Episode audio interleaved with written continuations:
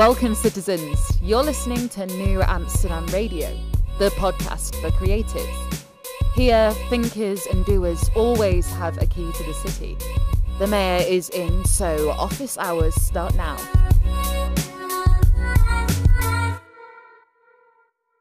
Live from the tallest building in the city of New Amsterdam. It's me, Flobo. Thanks so much for checking out a brand new episode of the podcast. Of course, the City for Creatives is for a city for youth. So if you have an idea, a spark, a bit of creative inspiration, you too are a citizen. Learn more about the show at newamsterdam.com, at New Amsterdam on Instagram, and at new underscore Amsterdam on that Twitter. I always ask you how you're doing, how you're living, and hopefully you get to ask yourself that and your friends as well. You know, we all are a community. We all are trying to grow and get better. If you see someone struggling, hey, you know, reach out. You know, just say, hey, I just noticed something's on your mind. Let me know what's going on. That's how we build strong communities. As for myself, it's wrapping up the fall season. We're looking at the winter uh, for if you guys know, if you guys are familiar with the show, I get to be very ornery around this time of year. Like I, I get really frustrated when people slow down for the holidays. Um, not to say I'm a workaholic. I just feel like there should be a balance though of the rate of productivity, right? So I'm, I actually put aside some projects I want to work on this winter. Uh, this time last year, I was working on the first chapters, which became my book, Graduation Day which is available now on Amazon. I'm gonna put a little plug there. Amazon.com, plug in Global Voice graduation day. This year, I want to get back to the comedy thing. You know, I have a couple dates already for next year for festivals, and I really want to give it the old college try now that I'm sunsetting some of my shows. And one of the shows I'm sunsetting is What's Up Flobo After Hours, our sister show, available on YouTube and on your favorite podcast service. I use Spotify myself. I'm not trying to force you to go to Spotify, but you can check it out. What's Up Flobo After Hours. Now, I've done all of my promotions, got them out the way to talk about today's guest, Captain John Weber. Here's someone which is very interesting to me, very dear to me, because I feel like we would have been friends on different cross sections. Like I met him through comedy, but we're big wrestling fans. We're big wrestling guys.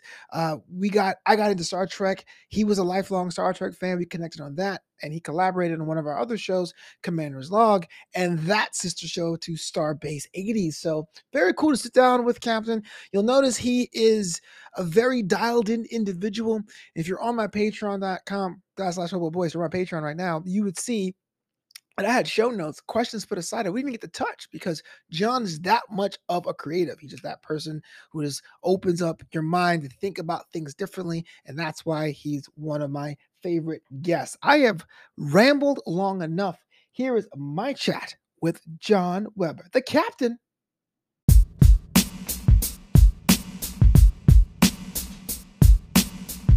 Welcome back to New Amsterdam Radio, the podcast for creators. That is I, the man of voice, being joined by the man himself. We've collaborated on shows. We've talked about the comedy game, the wrestling game, and so much more. Please welcome Captain John Weber. How's it going, sir? Thank you so much for having me on New Amsterdam. Uh, Flobo, I have always admired your empire of uh, creative outlets, and New Amsterdam has always been like that jewel in the crown, yeah. that flagship. And uh, I'm so honored to be aboard it. Thank you for the invite. Checks in the mail, but I was going. I was. We were actually talking. We're shooting the breeze, but you said something. I really was like, oh, I want people to hear this. Talk to me about immersive art. Um, I, I, I don't know if you want me to give this away, but I'm going to give this away. You were showing me. You and I have a another collaboration coming up. Yeah. Uh, Commander's Log. Uh, this will be season four for you. Four for the show, two for my show. right, right. Season two for Commander's Log, uh, where you and I will watch and review and go over all the details and the Easter eggs yeah. of uh, Star Trek Discovery, a fantastic show. Yeah. Uh, and uh, I was so delighted. It was it was the beginning of my streaming career when you invited me to join you on Commander's Log. And uh, yeah, and I love it. I love it. I love what you do. I love doing my version of it, my tributes many times, my ripoffs once in a while of, of what you that. do. I I do steal, but I steal from the best. Thanks, man. and and uh and you were showing me the new intro for uh, our next season of Commander's Log, and I was blown away by it. And you were like, "Yeah, yeah, whatever," you know, a little brushing a little dirt off your collar there. Yeah, whatever. Yeah. Come on, come on. You know how I'm I do it, John. Yeah. uh, you, you were like, yeah, you know, it's good. And I was blown away by it because the music and the visual, it was very immersive for me. It blew me away. It was like, um, did you see? This is a very old movie. Mm-hmm. Did you see Close Encounters of the Third Kind in Oh, the yeah. theater? In No, the theater? Ever? Before my time. Before my time. it starts with a bright light and a big loud uh uh what do you call it? Um like symphonic chord. And i remember seeing it with my dad and like looking over at him. He was holding his hands up in front of his eyes. It was so bright. And i was like wow if we saw a ufo it would probably be just like this. Was Right. a great moment of immersive art. And when I was watching, uh, and and as I said, you know, you got the 4K video, and you use every one of the Ks. you don't no K left behind. It's like 1080, but thank you. Oh, dude! I mean, it blows my visuals away. Um, and and I was I was digging it so much, and I said, and it you know, it occurred to me for the first time that um, the thing about immersive art is uh, the person watching it and the person taking it in does a lot of the work. It, it is your response that is a big part of the art. And you know, speaking of my dad, my my dad passed away uh, a year and a few months ago, and um, and you know, as lots of people know, that's something that you uh, you deal with a lot. You know, you you measure it every day. How am I feeling? How am I doing? What are my memories? How can I how can I keep it positive? How can I keep it real? And there were so many great things my dad taught me. Um, so many weren't, but so many were. Mixed bag. mixed bag. Exactly. And you know that's that's human beings for you. Uh, one of the things that he taught me at a very young age and um, and then promptly forgot he taught me by the way. Because later on i referred to it when i was talking to him. He was like what are you talking about? He said the thing about art is it evokes a response Correct. and uh, lots of things evoke a response, but art is a, is a thing that kind of exists mostly for you to look and take it in and and get and feel some kind of way about it. And that's that's art. So um, professional wrestling, as you mentioned, because we're both from the world of professional wrestling on the Right. uh, indie level, and uh, you worked with great people, and I worked with a lot of those same people, um, doing other things, and uh, and the, the thing about wrestling is, um, how much, how many secrets can I give away about All of professional them. wrestling? because I joined the world of professional wrestling. I'd already been a comedian and an actor and a host of a TV show, and I was working on a TV show, and and they said, "Hey, why don't you try uh, to do a story about wrestling?" And I did, and I fell in love with it, and I stayed with it, and uh, I I'm became a wrestler. I did wrestling Yeah. first and then everything afterwards. I mean, as my wrestling career was going up as a wrestler and a manager and a uh, even a coach and a teacher and eventually a booker, uh, as that career was going up, my acting career was taking a nosedive. A lot fewer phone calls for that, but um, but one of the things that my uh, my mentor and, and my very first wrestling teacher taught me, um, he was Dynamite D, the '80s wrestler. Uh, though we remember him as the best wrestler there is. Everybody's got their little phrase. Uh, It was Right. Dynamite D's, the best wrestler there is. And uh, Dynamite D said, You're standing in a wrestling ring. You're getting ready to wrestle. You're looking across the ring. There's another person over there. That person is wearing pads. That person has trained. That person is wearing tights. That person's getting ready to beat the snot out of you. And you're getting ready to beat the snot out of them. And there's a Yeah. referee. And uh, maybe there's managers in the corner, maybe valets. Every one of those people combined versus the audience Right. That's a real wrestling match. Everyone on like a lot of uh, the refs that you watch on TV have a have an earpiece. Everyone on the other end of that earpiece. Everyone in the uh, the the production booth for the TV show. Every one of those people versus the audience. Now that's wrestling. Yeah. We say versus. Um, but in in terms of art, it's all us trying to reach across to the viewer or the listener.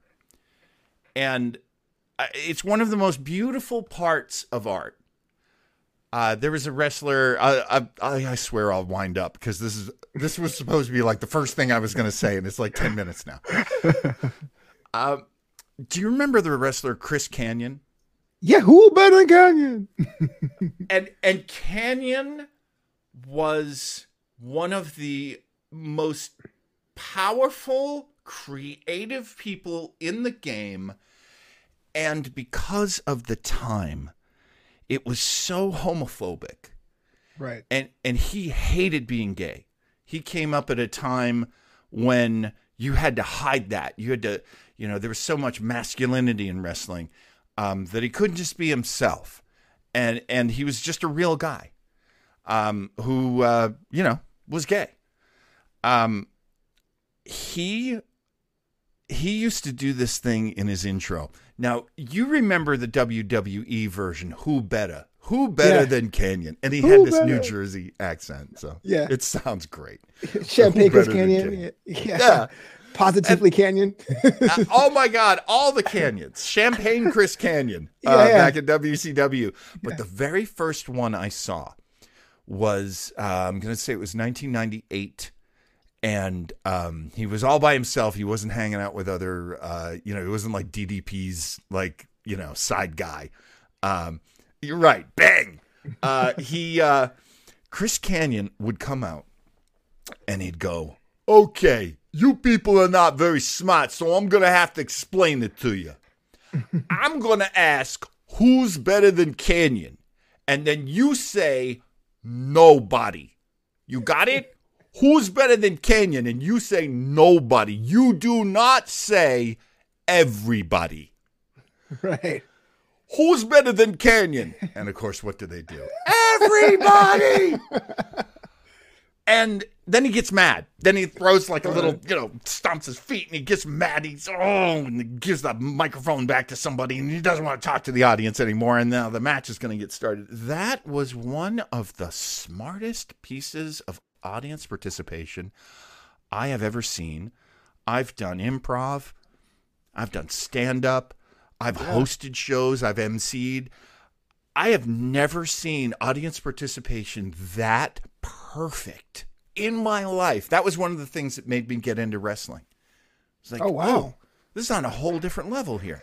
Yeah, Chris Kanyon was one of my biggest um, biggest uh, inspirations in the business, and it's that level of immersive the uh, behavior and, and response.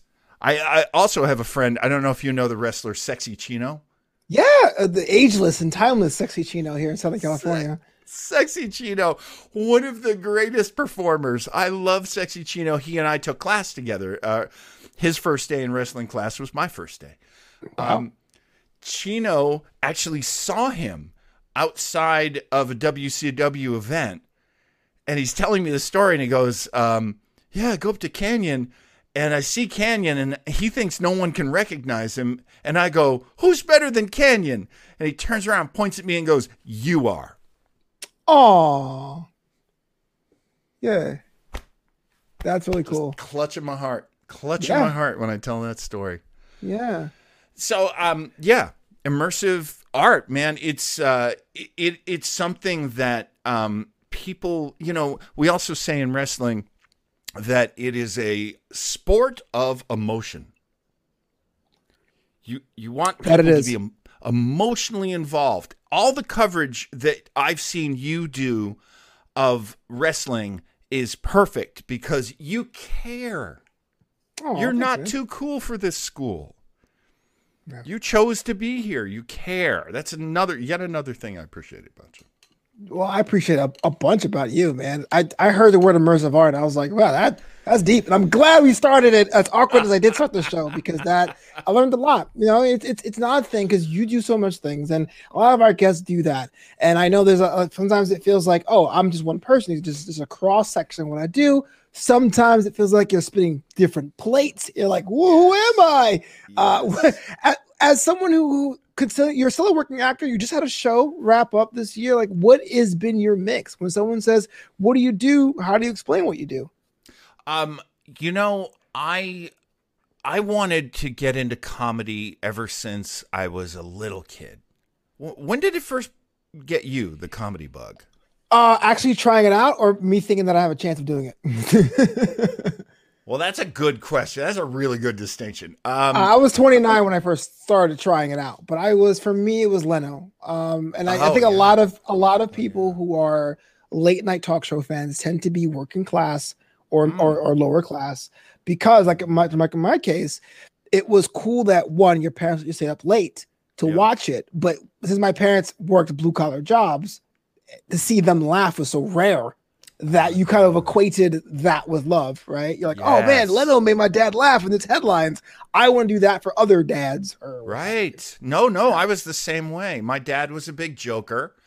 Um, and uh, and I I would he was like one of the most charming people in the world too.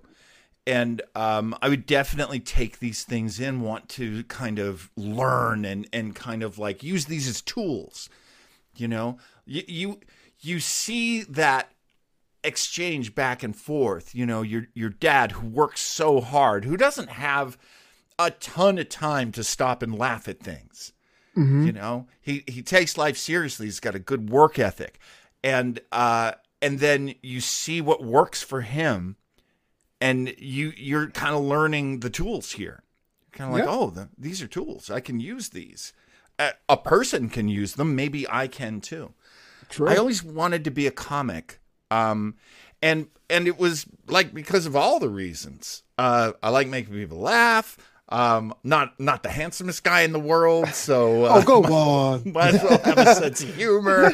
Um, uh, it it um, it makes life easier uh, when you try to bring out a sense of humor, not only out of you but out of everything and everybody.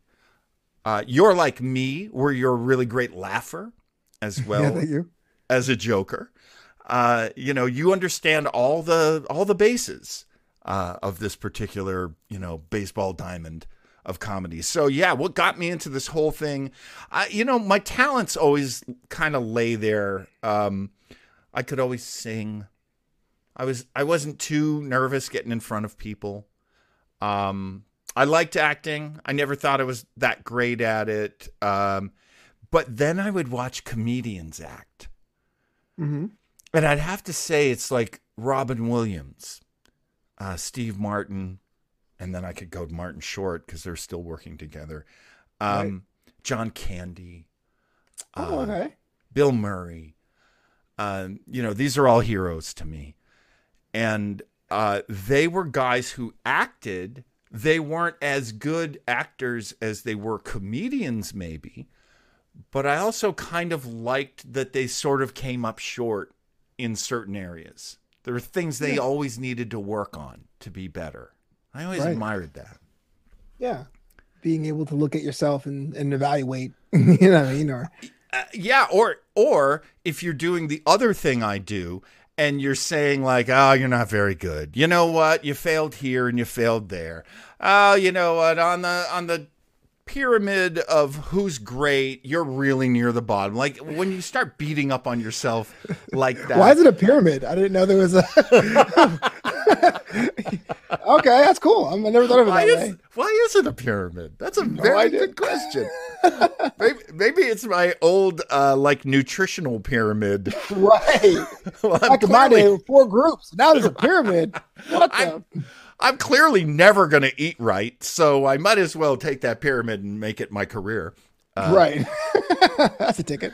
and, and, it's it's been a really like I'm an older dude, so um, you know here I am in my late fifties, and uh, you know w- when I kind of look at all of the things that I put together for my career is like, oh, I, I don't do I don't do like straight drama. I don't do this. I don't do that. I don't do this. I don't do that.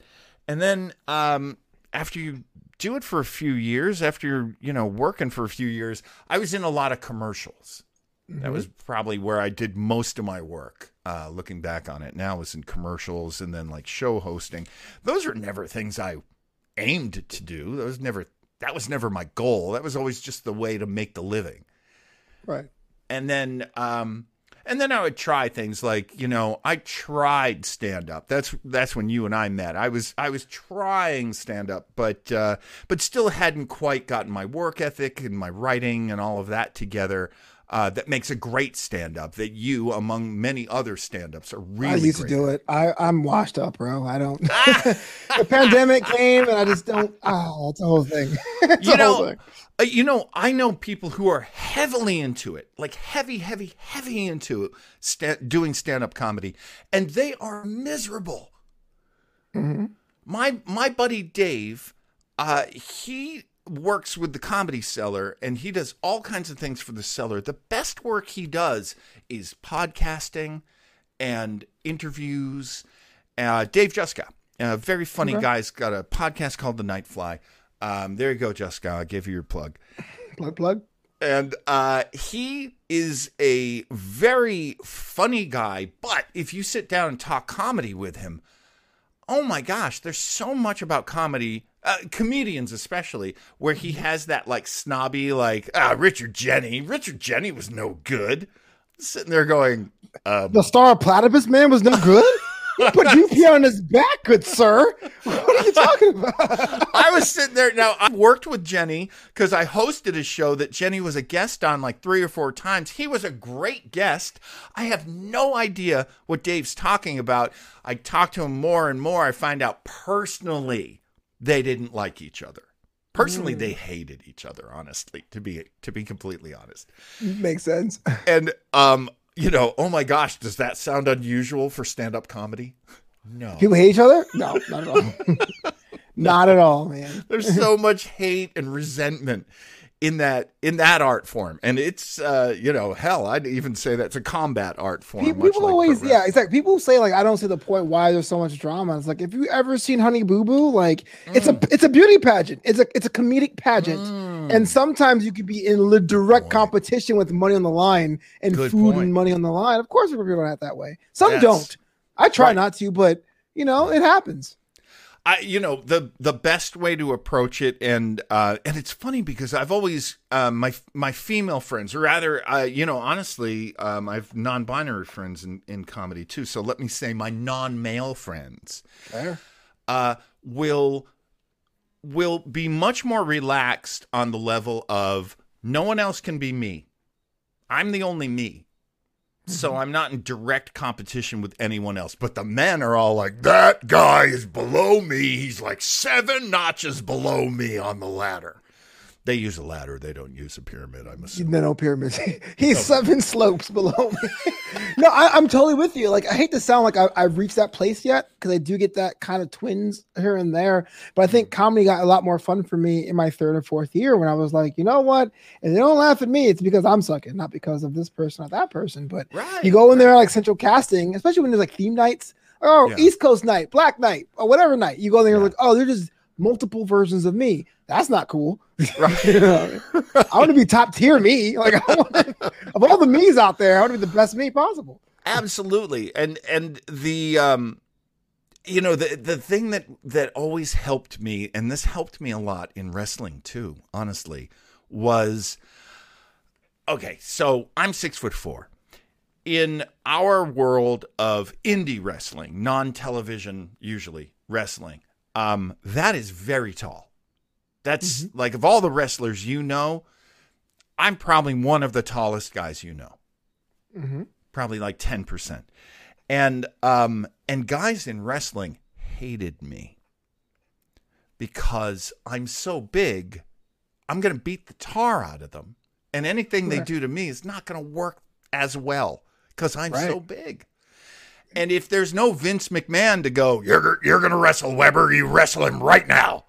If there's Yeah. no one to force it, then these guys are like, oh, why do I have to wrestle John? Can someone else wrestle him? Look, let me wrestle the guy that I've known since I was 12 years old. We wrestled great together. Like, nobody really wants to like go out and, and do it for real. And I, I just feel like um, the I'm not going to get support from those guys. Right. Uh, so where am I going to get my support? It's from the audience. How does the audience respond? And if I'm a good guy, they'll be cheering for me. And if I'm a bad guy at different points in my career, I was a bad guy, they'll be booing me. But it's all good. Yeah. I mean, you love the booing as much as the cheering. Honestly, you love the booing a little more.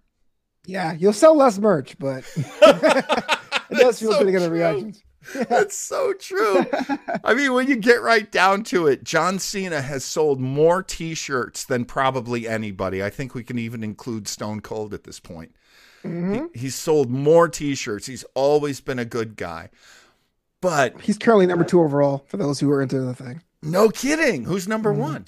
You're not gonna believe this, but ironically, Roman Reigns is number one, and he's a heel. He's a bad guy. So Oh, he is a bad guy. That is true. He's been yeah, a, yeah. he's been a bad guy for a, a large part of his career. I don't know about the majority of his career, but I certainly think so. Yeah. Yeah, he's gone back and forth. Oh man, Roman Reigns beats John Cena. On I think it's a design because because Roman Reigns has black shirts or white shirts with text, and those are always classic. He's wear them anywhere. But John Cena gave you every color, maybe at once sometimes. Oh, that's so true. That's so true. When The Rock accused him of being the Fruity Pebbles wrestler mm-hmm. because he was like- always using these bright greens and bright reds and bright yellows. I Got him. And who was wearing his stuff? It was almost always kids. Yeah. It was almost always children. So Yeah. you know what you want in uh, in the world. You're right. It, it's the t-shirt. I used to always call them because I started wrestling uh, in the year 2000, and uh, I always called them. I always called them the black t-shirt crowd Yeah.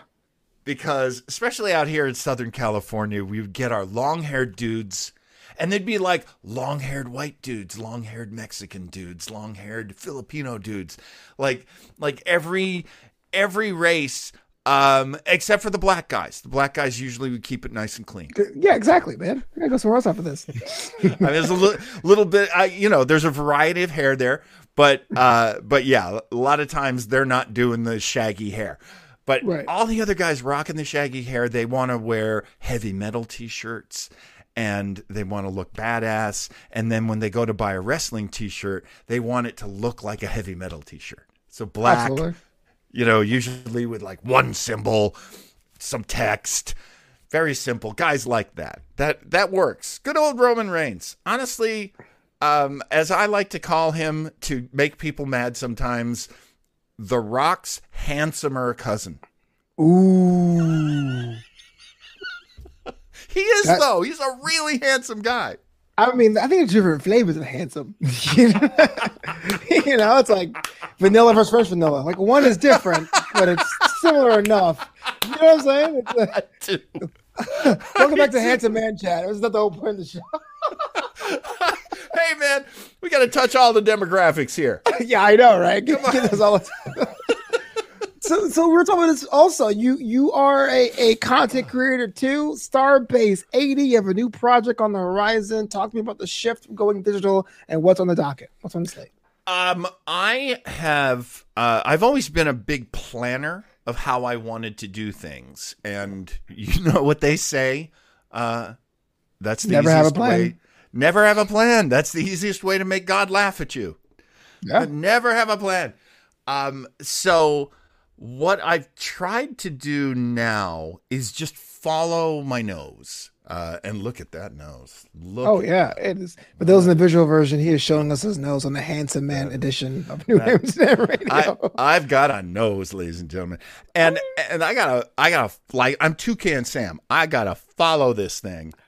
It's not. No, he was actually a toucan. Like he had a beak. Mine's only the one color, but still.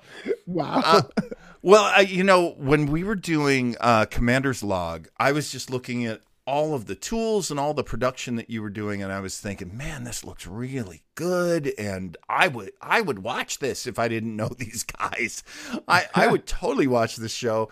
And so um I came up with Starbase 80 which was um I like to say copyrighted. the the I got to get that domain. I still have another name for the show, and it was like, oh wait, there's another. Oh my god, that's so true. No, no, no. I and you were the one who turned me on to it, and I'm like, I can't believe I didn't search out this other name. I I love the show Deep Space Nine. Actually, both of us love it. yeah, yeah, I couldn't it. I Uh, watched it after you, obviously, but Yeah, well, I mean, you know, I'm an old guy. I was there for all the shows.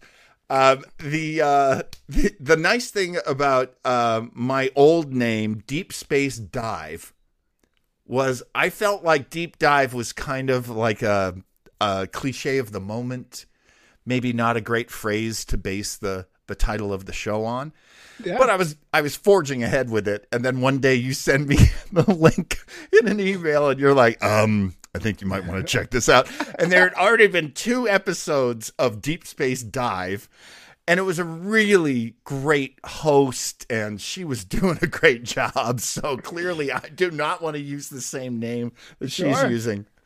Uh, and so yeah, so we ended up with Starbase 80 based on a joke from uh, um, Lower Decks, a show that I started out not liking, and Flobo kept saying, "You got to give it another chance." Give it another Yeah. chance, and I did. And oh my gosh, my my, I watched uh, like two episodes, walked away, came back, watched those same episodes again, and then the other episodes following.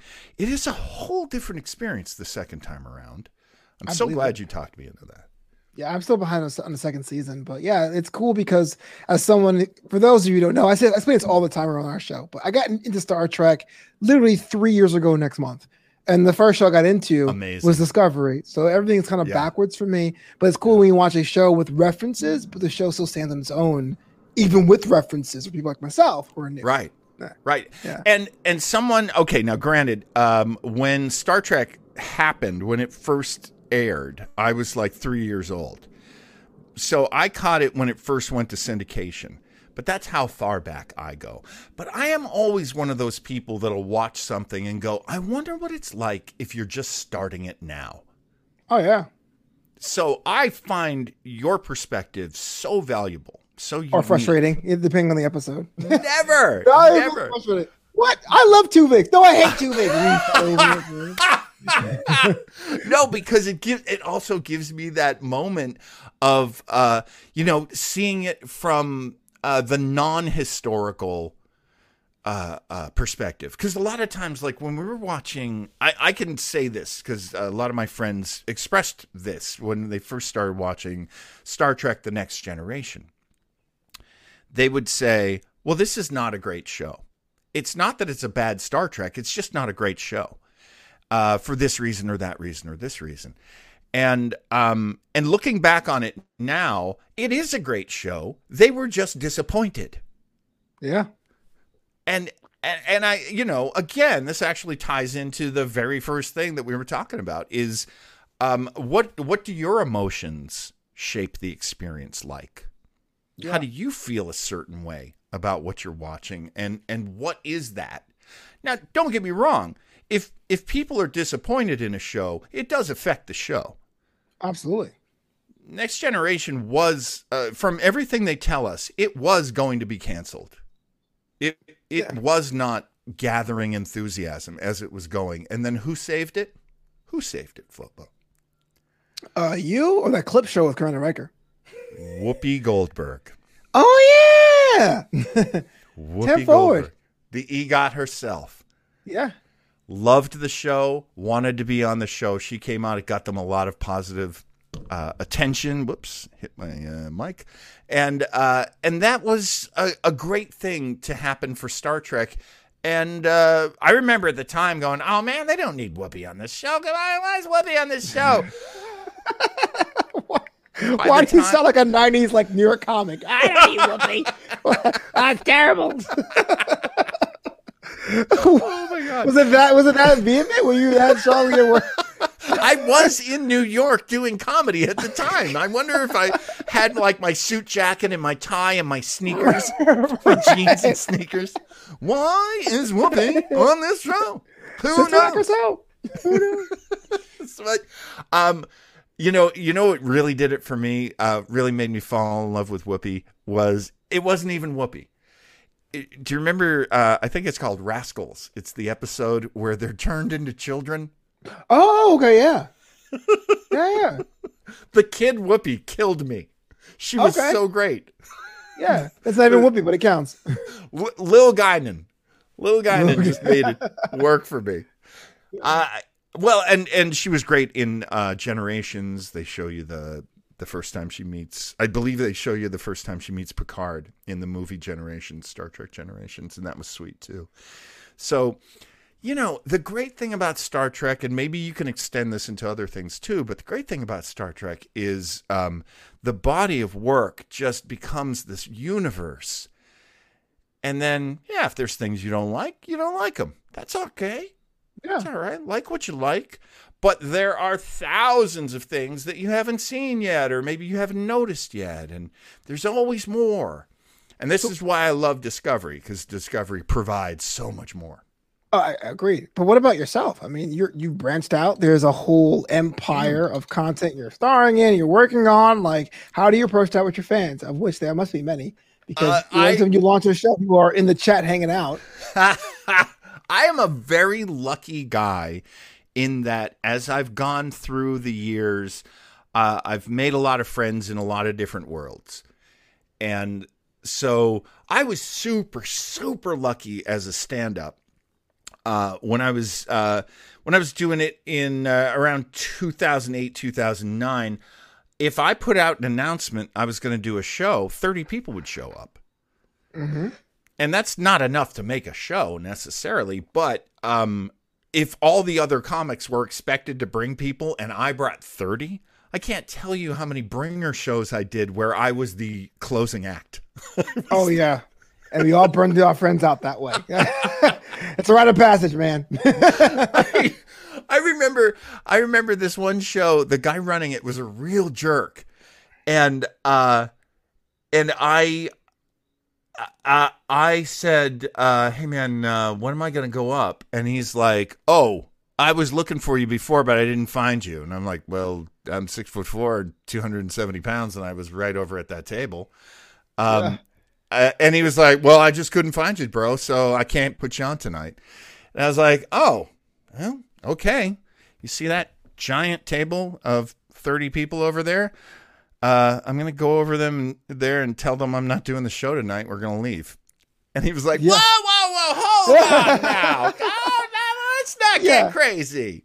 So, Like well, I was mean, gonna walk his whole audience. Just for context, so what the bringer shows are basically they want you to be on stage, but you gotta bring a certain amount of people. I think every comic does that. And this and seriously, at the point at my my nadir, I would bring one person or two, and some shows have like five people limits. So John brought thirty. He brought the entire house, and this guy's like, I didn't see you. Forget about it. I'm Hey. super I'm super lucky that way. I'm normally not a my way or the highway guy, but that was going to be very disappointing telling all those friends that they weren't going to let me on the show cuz for some reason I I kicked off the the guy booking it. Uh yeah, um basically the uh I've completely lost everything. I don't know where I was going. you were trying to set me up for something and I should just was get to you were I setting me would up for you have so much things going on. Your empire Yeah. is there. Everyone comes to show up. You have a community. But you're like, not me. oh, forget it. There goes my Emmy. No, no, it's episode. true. No, you're right. It is true. Um, I have a show coming up, and uh, it was strictly because I got in a mood. My uh, sister put up a lot of um, Halloween decorations around the house, and uh, here at our little COVID, COVID villa where we hide away from the rest of the world. I'm we've not sure that's pleasant or unpleasant. Oh, it's Covid very pleasant. It's very pleasant. Um, Mostly because it's a, a nice property and a very big house we all live in. But uh, but yeah, she put up the Halloween decorations, so I get in the Halloween mood quite a bit. And I was Nice. like, you know, I kind of had this idea. I was thinking about doing it. I'm gonna do it. And so I'm going to debut my. Okay, this is a weird show. It's called Mr. Weber's Web O Mystery. I love it. It is. Palindrome. It is a. Um, it, it is a show in which I live out one of my dreams, one of my bizarre dreams. And as you know, stand up comedian, stage actor, professional wrestler, I have some pretty bizarre dreams. Yeah. Uh, one of my dreams was I always loved. Um, I don't remember if you ever grew up with anyone doing this, but it used to be in a TV market. I grew up outside of Boston. In a TV market, there would be a horror movie show, usually on the weekend, and there would be a host. And probably one of the best examples I could give you is Elvira. Right. Elvira, Svengoolie. Um, uh, I'm trying to remember who our guy was. He was really creepy, um, in every every respect. And so these horror hosts would would basically talk in between the commercials. You know, there'd be a, they'd talk and and then show you a bit of the movie, and then they'd break for commercial, and then the host would talk to you a little bit again. And so this whole uh, thing of being a horror host, uh, it's one of those things I never thought I'd have a chance to do, unless I could think of a way to do it. And now I thought of a way to do it. Ooh. Uh, so if you join me in the stream, we will be listening to old time radio shows that are horror and mystery. oh, okay. We'll, yeah. we'll do that live, you and me. Yeah. We'll do it live. and it should be a good podcast as well, just like this show, just like New Amsterdam Radio. Thanks for the Should plug. work You're- but you're already here, though. I don't know. Okay, so that's a good thing. So people have an idea for a new show. I love the idea. Uh, is there any kind of expectation? Is it like a metric you use, or it's kind of like just feel it out, man? Are you zen about it? What's the? What's the You look? know, I'm uh this will be my first time putting a show uh live on YouTube. I've never done that before. I've Mhm. only done Facebook in the past. So I'm gonna go. I'm gonna do what you do, Flobo. I'm once again. Um, you're executive producer on my shows, whether you know it or not. what? uh, I'm going to be available. The, the link will be up on Twitch. Um, you'll be able to get to us through YouTube. You'll be able to get uh, to us, hopefully, through Twitch. I got to figure out exactly how I'm going to get on Twitch. Um, and Facebook, of course. I still have to uh, cross some T's and dot some I's, but I think by this weekend we should be able to go. And my aim for Halloween is if you join me on Halloween, we're going to listen to War of the Worlds together. Dang. Classic the original. Yes. one. Original, or- uh, Orson Welles. or- yes, Orson Welles, Mercury Theater, um, 1937, if I remember correctly, but it might be 39. I think it's 37 though. Um, it is an hour long cast, so um, we'll be doing probably a 90 minute show there. But I'll I'll have some little shows too, uh, just to give you a little little hors d'oeuvres, little desserts afterwards. You know, we'll mix it up a little. But one of the main events uh, will be War of the Worlds, the radio show. Yeah. And I think by the time this comes out, either it'll be right before it, it releases or it'll be available on demand afterwards. So make sure you check that out. So that's how it is, man. I like the fact you keep doing new stuff, keep doing great stuff. And uh, you have any plans for 2022? The world's opening back up, more content play, traveling, wrestling. Uh, you know, just kidding. Th- I, that's you know something people ask me about wrestling all the time. I am legit almost 60 years old. I have And gout so in is my Sting. But he's Sting. He's been basically eating like lark's tongues and uh, you know, like fairy sweat his his whole life. These guys who who have these like At market price. lives. Very set a market price. What a baller.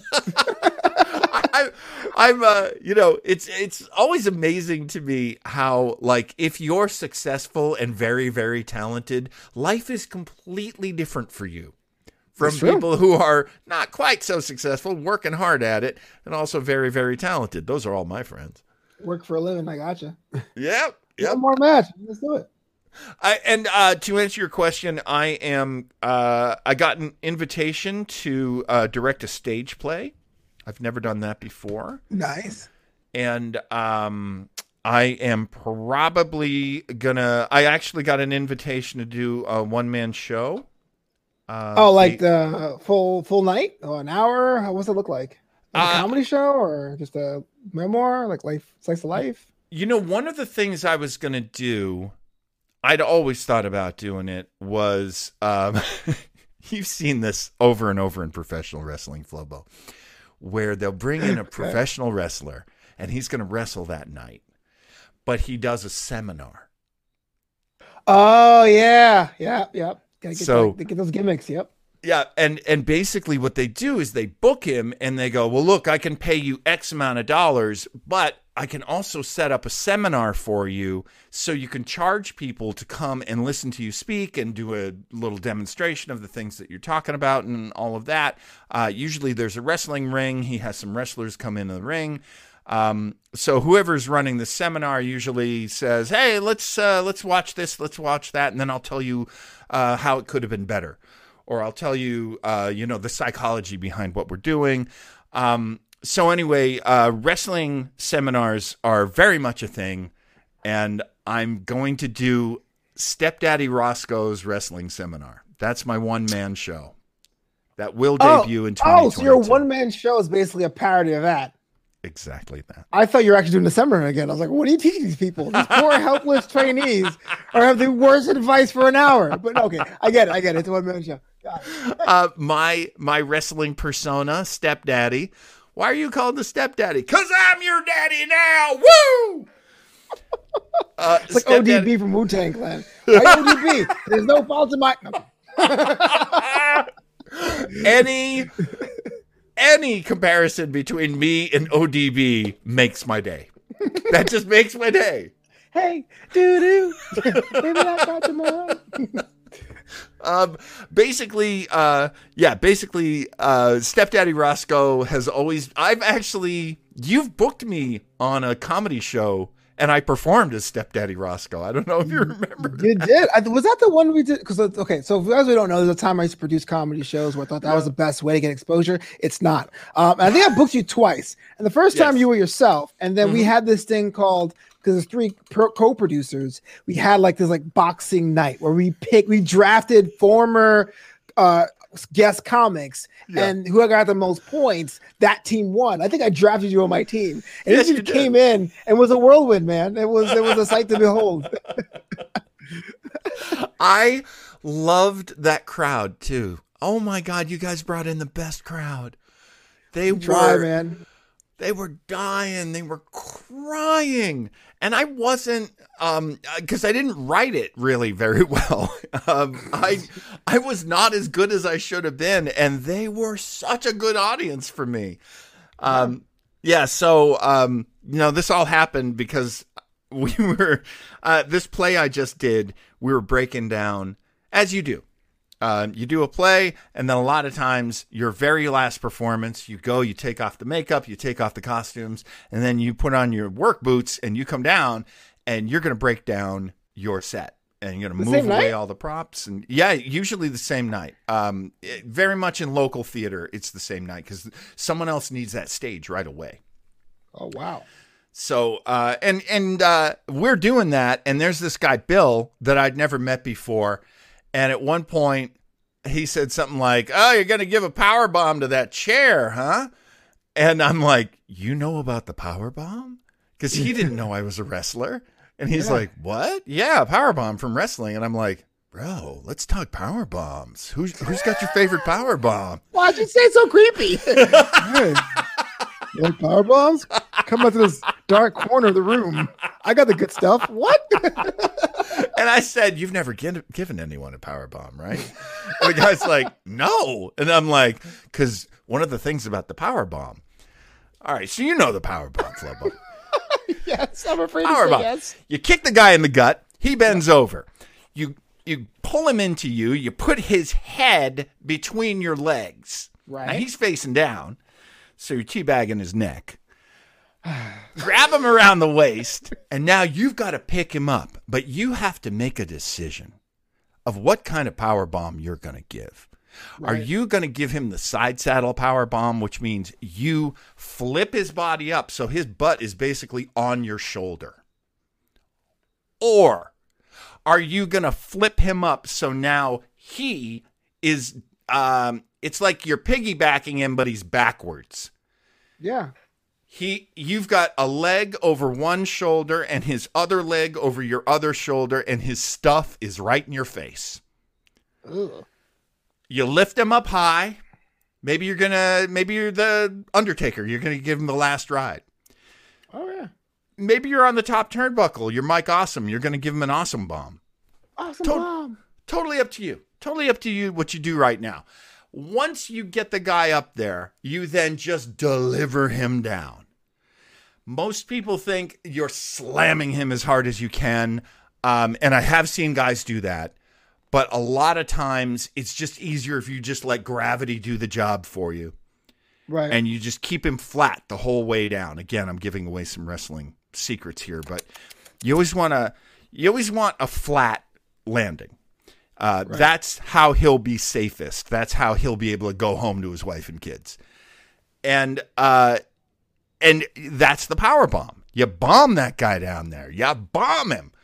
And I'm telling this to to Bill, and Bill goes, "You know, I'm the artistic director of this theater, right?" okay.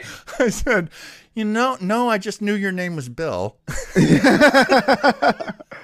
and he said, I would pay good money to hear you talk about wrestling. And I said, You got any room in the schedule in 2022? He said, Yes. I said, Okay, then we'll, we'll do this show. I've been thinking about this show for years. Let's do it.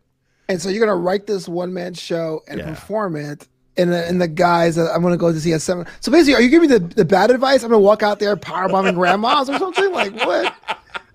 I learned this in a stage play. That's art. Ah. I- you know what it's going to be uh, is it's going to be this. Um, ju- I'm going to treat the audience like they're all professional wrestlers, and this audience, trust me, you're absolutely right, is mostly grandmas. Nice. It's, it's like thirty to seventy percent grandmas, depending on the night. Um, so yeah, there will be grandmas like chopping me, uh, I don't know if I'm going to let a grandma hit me in the head with a chair. I don't know. I don't think so. You want that, Tony, or what? I'm just kidding. it's art. I'm sure. Um, I, you know, it will be, it will be whatever it will be. At this point, um, I know what a seminar is like, and I know what Stepdaddy is like, and I know what a stage show on this, in this theater is like. So we're going to put the three of them together this year and see if it works. Well, Of course, my I- hope is I get to do it in multiple places, but we'll start it. Yeah, I. I can't wait that goes on the road with Avenue Q. Uh, John Weber, thanks for being on the show, New Amsterdam Radio, man, the podcast for creatives. You're out there doing it, you're killing it. If somebody want to interact with you or stalk you online, how they go about doing that? Uh, uh, find me at hello John Weber on uh, Twitter, and uh, and I'm also um, you know I'm also the host of Starbase 80. You can find that also on Twitter and on uh, Facebook. And uh, this year we'll be adding Mr. Weber's Web O Mystery, so uh, look for that as well, please.